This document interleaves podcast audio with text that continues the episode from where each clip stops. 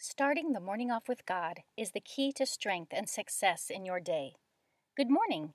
Today is Saturday, February 15th, 2020. Please join me in the morning offering prayer. In the name of the Father, and of the Son, and of the Holy Spirit, amen. O Jesus, through the Immaculate Heart of Mary, I offer you my prayers, works, joys, and sufferings of this day for all the intentions of your Sacred Heart in union with the holy sacrifice of the Mass throughout the world, for the salvation of souls, the reparation of sins, the reunion of all Christians, and in particular for the holy intentions of the Holy Father this month. Amen. In the name of the Father, and of the Son, and of the Holy Spirit. Amen. What was the first rule of our dear Saviour's life? You know it was to do his Father's will. Well, then, the first end I propose in our daily work is to do the will of God.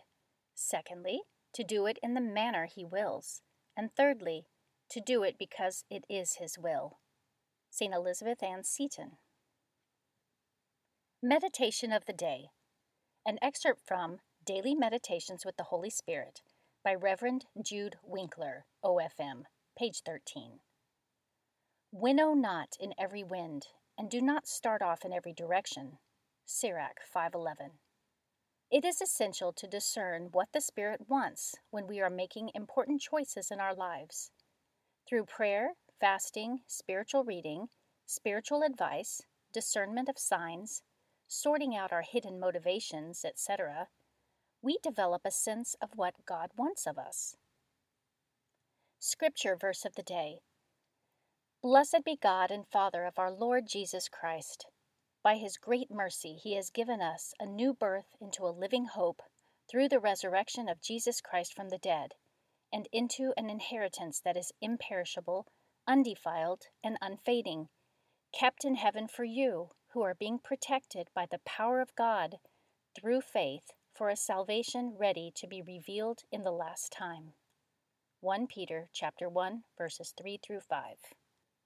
Saint of the Day the saint of the day for February 15th, Saint Claude de la Colombière. Saint Claude de la Colombière lived between 1641 and 1682. He was born to a noble family in France and became a Jesuit priest. He was known for his solid and serious sermons and his dedication to observing the rule of his order with exactness. He became the rector of a Jesuit house next to the Monastery of the Visitation, where St. Margaret Mary Alacoque lived who was given special revelations from Jesus of his Sacred Heart. Claude became St. Margaret Mary's spiritual director and, like her, became a zealous promoter of devotion to the Sacred Heart of Jesus. In 1676, he was sent to England to attend the wife of the future King James II, serving at court as preacher and confessor. When anti Catholic persecutions broke out, Claude was falsely accused of being involved in a papist plot and was thrown into prison. While there, his health suffered due to mistreatment. He was preserved from execution and instead banished from England by royal decree. He returned to his native France, where his fragile health continued to deteriorate until he died a few years later. The day after his death, St. Margaret Mary received supernatural assurance that he needed no prayers as he was already in heaven. And today, February 15th, is his feast day. Devotion of the Month The month of February is traditionally dedicated to the Passion of our Lord in anticipation of the liturgical season of Lent. In this month, we begin to meditate on the mystery of Jesus' sufferings, which culminated in his death on the cross for the redemption of mankind. Saints who had a special devotion to Christ's Passion include St. Francis of Assisi, who was the first known saint to receive the stigmata, St. John of the Cross, St. Bridget of Sweden, and St. Catherine of Siena. Mass readings for Saturday of the fifth week in Ordinary Time. A reading from the first book of Kings, chapter 12, verses 26 to 32, chapter 13, verses 33 to 34. Jeroboam thought to himself, The kingdom will return to David's house if now this people go up to offer sacrifices in the temple of the Lord in Jerusalem, the hearts of this people will return to their master, Rehoboam, king of Judah, and they will kill me. After taking counsel, the king made two calves of gold and said to the people, You have been going up to Jerusalem long enough. Here is your God, O Israel, who brought you up from the land of Egypt. And he put one in Bethel, the other in Dan. This led to sin, because the people frequented those calves in Bethel and in Dan. He also built temples on the high places, and made priests from among the people who were not Levites. Jeroboam established a feast in the eighth month on the fifteenth day of the month to duplicate in Bethel the pilgrimage feast of Judah, with sacrifices to the calves he had made. And he stationed in Bethel priests of the high places he had built. Jeroboam did not give up his evil ways after this, but again made priests for the high places from among the common people. Whoever desired it was consecrated and became a priest of the high places. This was a sin on the part of the house of Jeroboam, for which it was to be cut off and destroyed from the earth. The word of the Lord. The responsorial psalm, Psalm 106.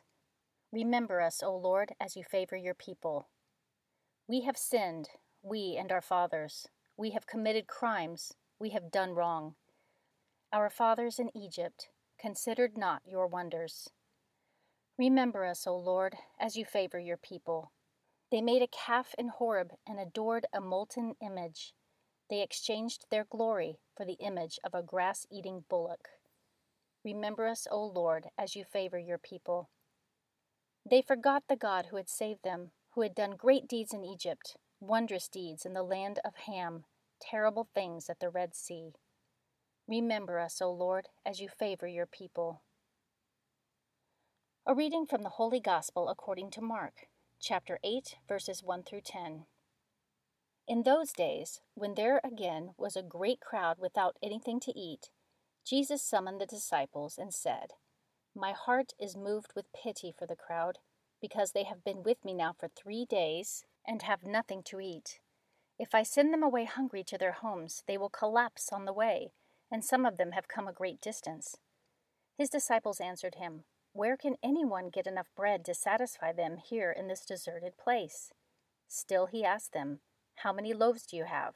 They replied, Seven. He ordered the crowd to sit down on the ground. Then, taking the seven loaves, he gave thanks, broke them, and gave them to his disciples to distribute, and they distributed them to the crowd. They also had a few fish. He said the blessing over them, and ordered them distributed also. They ate and were satisfied. They picked up the fragments left over, seven baskets. There were about 4,000 people.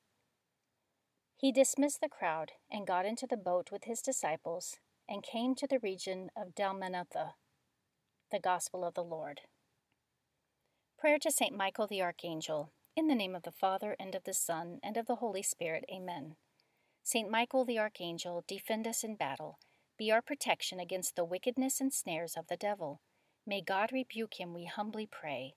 And do thou, O Prince of the heavenly host, by the power of God, cast into hell Satan and all the evil spirits who prowl throughout the world seeking the ruin of souls. Amen.